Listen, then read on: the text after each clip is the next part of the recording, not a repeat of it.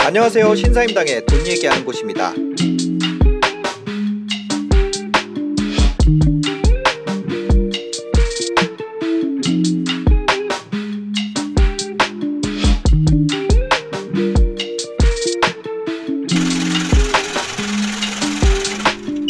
뭐 지금 와서 생각해 보면은 그때도 거래가 안 된 때였다고 하더라고요. 음. 네. 그리고 그때는 진짜 제가 집 샀을 때 주변에서 다 음. 약간 불쌍하다 그랬어요. 아 왜요? 이제 떨어질 건데 왜 샀냐고.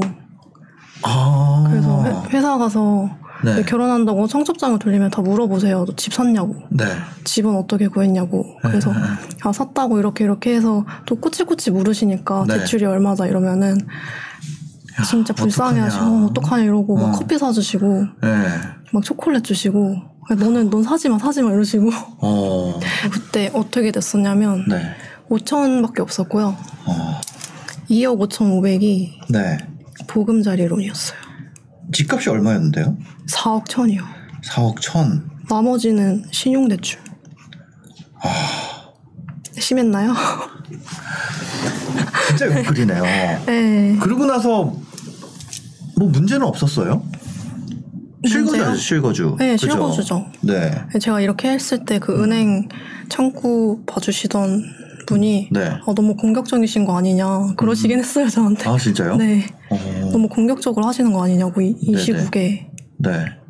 그리고 이제 부모님도 사실은 음. 그때 집을 샀다고 말을 못했어요 결혼할 때. 어, 걱정할까봐. 그래서 전세라고 뻥쳤어요. 근데 도저히 설득이 안 되겠더라고요. 어, 일단은 어렸을 때부터 보증 서면 망한다. 네. 빚 내면 망한다. 옛날에 망하는 시대였어요. 금리가 음, 뭐 그쵸. 10몇 프로 이랬대요. 그러니까 네. 이제 그때는 그게 맞지만 지금은 틀릴 수 있잖아요. 음. 그래서 이거를 이미 그렇게 60년을 살아오셨는데 제가 뭐 설득하고자 할 수가 없겠다. 음. 그래서 남편이랑 그냥 선의의 거짓말 하자. 네. 그래서 전세라고 뻥치고 어, 그래서 완전 영끌해서 저- 네. 완전 반지 하나도 못 맞추고 음. 아무것도 안 했어요. 네. 아, 지금은 이게 얼마예요? 아 제가 4억 천에 샀던 거를 4억 천에 파셨죠? 산걸 네, 7억에 팔았어요. 7억에 팔렸어요. 네. 와. 이거 비과세로 받, 받았을 거 아니에요? 네. 2년 실거주 네. 했으니까. 그거 맞춰가지고 네. 비과세가 되는 날짜로부터 음. 한 6개월 전에 내놨어요. 아, 딱 맞춰서 팔려고 네. 잔금을. 어. 제 나름대로 네. 네, 연구를 해가지고 아, 네. 그래서 6개월 전에 내놓고 비과세 받고 팔고 그러면은 팔고서 어쨌거나 그게 1주택이었을 거 아니에요. 네 팔고서 지금은 어떻게 하셨어요? 팔고서 남은 차액으로 네. 뭐. 제가 조금 더 원하는 곳에 모았던 거랑 합쳐서. 네, 모았던 거 합쳐서 네. 이렇게 전세 끼고 사두고 네. 저는 지금 월세를 살고 있습니다. 아. 전세 끼고 먼저 사두고 네. 그거는 얼마에 사셨어요? 11억 9천? 와, 11억 9천. 그럼 여기서 11억 9천이면 대출이 얼마나 나오나요? 대출이 안 나오죠. 대출은 없어요. 대출은 네. 없고 전세. 그렇죠. 전세 끼고 여기서 네. 남은 양도 차액이랑 음. 그리고 신용대출은 안 갚았고요. 네. 그거 그대로 가져가고 음. 해서 샀습니다. 와. 네. 양도 차익 플러스 신용 대출로 여기로 가게 된 거고 지금 그래서- 전세를 끼고 네. 그러면 여기 같은 경우는 떨어지면 어쩌나 이런 생각은 안 하셨어요? 아 해요. 지금도 하고 있어요. 아니 그러면 이거 너무 큰 거 아니에요? 11억 9천이면 네. 그죠? 그래서 일단 질렀는데 원래 좀 지르는 지르고 나중에 생각하는 성격이어서 네. 음.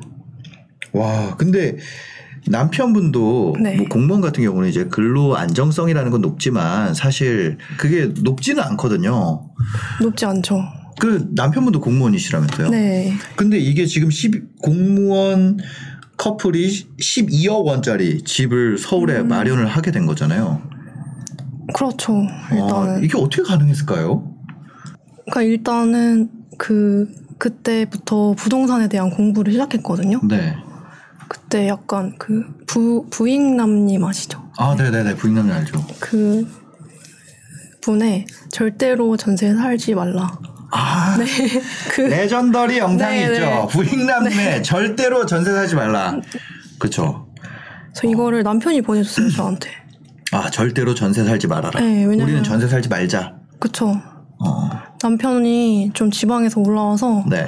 여기저기 좀 전전하다 보니까 음, 원룸, 뭐 오피스텔 이런데 전전하다 보니까 음. 네. 중간에 좀 전세금도 늦게 받을 때도 있고 음. 그래서 그때 아, 계약이 되게- 만기가 됐는데도. 네, 받아야 되는데 네. 그래서 그런 것 때문에 되게 좀 약간 힘들었을 때도 있었거든요. 네네. 그래서 집은 사야 된다고 음, 적극적으로 얘기를 했어요. 근데 저는 그때 아무것도 몰랐고 네. 완전 불인이었고 그래서 음. 남편이 하자는 대로 좀 하는 면도 있죠. 2019년 1월에는 아직 결혼하시기 전 아니에요? 네, 결혼 전에 일단은 네. 양가에 결혼한다고 말을 안 했어요. 아, 그리고- 둘이서만 일단 우리 결혼하자 정했고. 네. 네. 그, 겨, 뭐, 집이 해결이 안 됐는데 먼저 말씀을 드리면은 음. 조금 부담스러워 하시잖아요. 네. 약간 뭐, 뭐 집을 해줘야 되고. 아하. 그러니까 그런 게 부담이 되니까. 네네. 그냥 우리가 살 거니까 우리가 해결하자 해가지고 음. 일단은 집을 사고 네. 제가 학군지를 샀거든요. 아이는 없지만. 음, 다음으로 갈 곳을. 아니요, 여기 아, 노원, 처음에 살 때. 노원구 중계동이에요. 네. 아, 네네네. 그래서 첫 집을 살 때 진짜 음. 고민이 많았어요, 저희도. 네네. 그래서, 아, 이걸로 뭐, 이렇게 성공하거나 이런 생각을 하지 말고, 음. 그냥 망하지 않는 선택을 해보자. 음. 라고 남편이랑 얘기를 했는데, 그러면은 뭐가 망하지 않을까 네. 생각했을 때, 학군지가 안 망할 것 같더라고요. 적어도- 수요가 탄탄하니까. 예, 하락장을 세게 맞아도, 네. 뭐 하락장이든 상승장이든 아이들 교육은 시키잖아요. 그러니까요. 예. 지금 뭐 금융위기였다 그래서 애들 학원 안 어, 보내진 그쵸, 않으니까. 그쵸. 그 어. 근데 이거가 살, 사는 게, 사는 네. 거는 더 쉬운데, 파는 게 진짜 어려웠어요. 타는 게. 왜냐면 왜요? 제가 좀 최고가에 내놨거든요. 아, 그 동네 네, 최고가에. 제가 최고가에 내, 내놓으니까 음. 사장님들이 안 네. 된다고, 이거 너무 비싸다고. 2, 3천 다운해서 해야 된다고 음. 그러셨어요. 네. 그래서 돌아다녀봐도 그렇게 내놔준다고 하시는 분이 없는 거예요. 근데 가격은 제가 정하는 거잖아요. 제가 집주인이니까. 네. 네네. 저는 그 학군지에 사가지고 네. 하도 집을 보러 오셨다가 그냥 가시고 하니까 음. 되게 힘들었어요. 그래서 친구한테 아 집이 너무 안 팔린다 이러니까 친구가 네. 조급해하면 안 된대요. 어, 추억 고수네. 네. 예. 조급해하면 안 되고 예. 그래서 집을 팔아보려고 일단 엄청 노력을 했어요. 음. 네. 그 중개인 사장님이 뭐 오신다고 하시면은 네. 아 이번에 어떤 분이 오시냐 여쭤봐가지고 네. 이제 학군지니까 아무래도 학령기 자녀가 있는 학부모님들이 오세요. 음. 그러면은 이제 세팅을 하는 거죠. 어떻게요? 이제 좀 책을 꺼내가지고 펴놓고 책상에다가 네. 거실에 책상이 있었거든요. 큰 네. 책상. 어. 그리고 이제 약간 스탠드. 학구적인 분위기로. 네, 저도 이제 안경 쓰고 어. 네, 아, 이렇게 연필 이렇게 들고서 서 있다가 이제 오세요. 그러면은 이렇게 따라다니면서 조잘조잘 말하는 게 아니고 그냥 네. 앉아가지고 이렇게 책 봐요. 아, 이렇게 책 보고 있다가 아- 안경 이렇게 쓰고 네. 네네네. 음, 그렇게까지 아. 네네. 했죠. 음. 근데 결국에는 그렇게 해서 어, 사신 게 아니고 제가 네. 사무실에 있었는데 네. 음. 그 중개인 사장님이 전화 주셔서 지금 손님이 계시다는 거예요. 네네. 어, 나 지금- 사무실에 있는데. 네. 어. 근데 집을 안 치워놨거든요. 막 네. 빨래 널브러져 있고 이러는데 음. 괜찮겠냐 그랬더니 사장님이 야, 그럼 자기가 먼저 들어가서 속옷 같은 것만 좀 음. 이렇게 해놓고 네네. 보여주겠다. 네네. 아. 그래서 아, 그렇게 하셔라 그랬는데 이제 그분이 사셨어요. 어. 네, 한 번에. 그러니까. 네, 그렇더라고요. 그 되게 뭐 힘들었어요. 그런다고 해서 더 막 어쩌면 그렇게 고생하는 사이에 시세가 올랐을 수도 있어요. 7억에 내놓은 네. 것이 그쵸. 그 전에는 너무 고가였지만 그 사이에 올라서 올랐죠. 제가 7억이 리즈너블한 가격이 된 걸 수도 있죠. 네. 6억 9천에 내놨거든요. 6억 9천에 근데 그때 그분이 사신다고 하셨을 때 그 한 어. 네. 분이 보고 가신 분이 또 뒤늦게 연락을 하신 거예요. 사겠다고. 음, 그래서 매수 대기자가 두 명이 됐는데 네. 누구한테 계좌를 드리면 좋겠냐고 하시는 거예요. 어, 그래서 천만 원 더 올려주시는 분한테 드리겠다 해서 네. 7억에 팔았죠.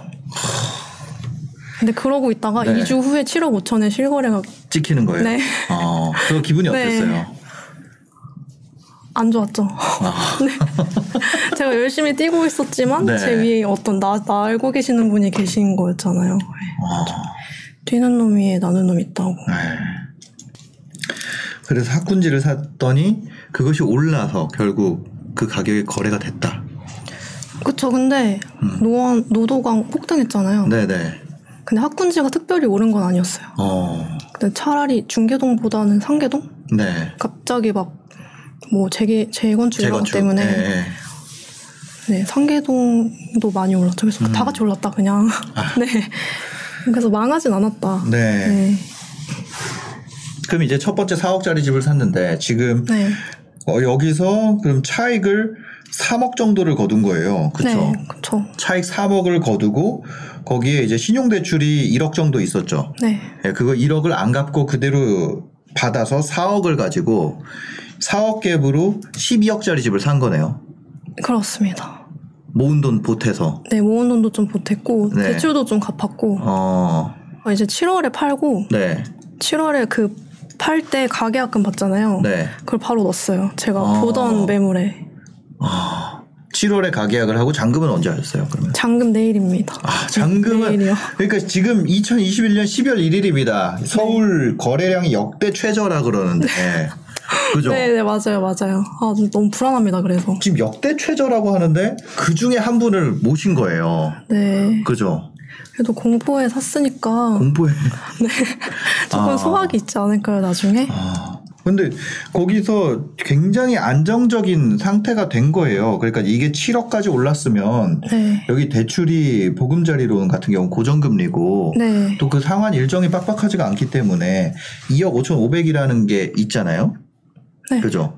그럼 크게 그냥 여기 있어도 되는데 네.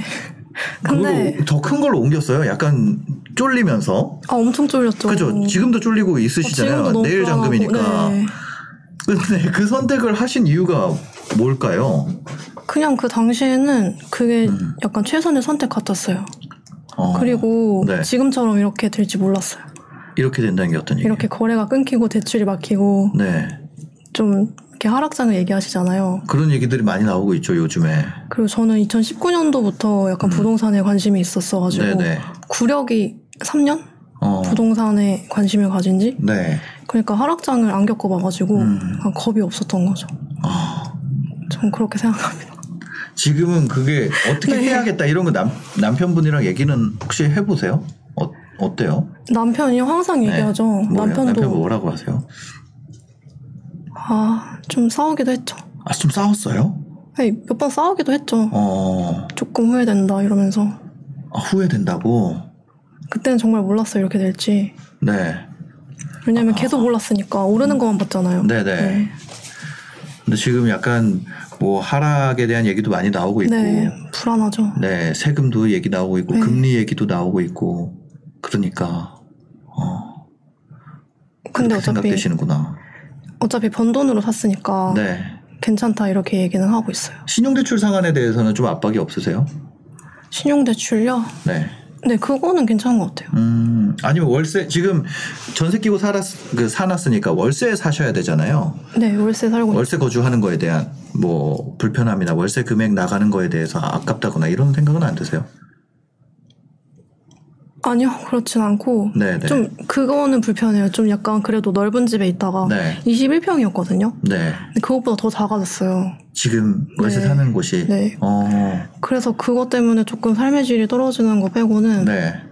괜찮아요. 현금 흐름을 좀 낮추 그 그러니까 돈 나가는 거 좀 적게 나가게 하려고 평수를 줄인 거네요.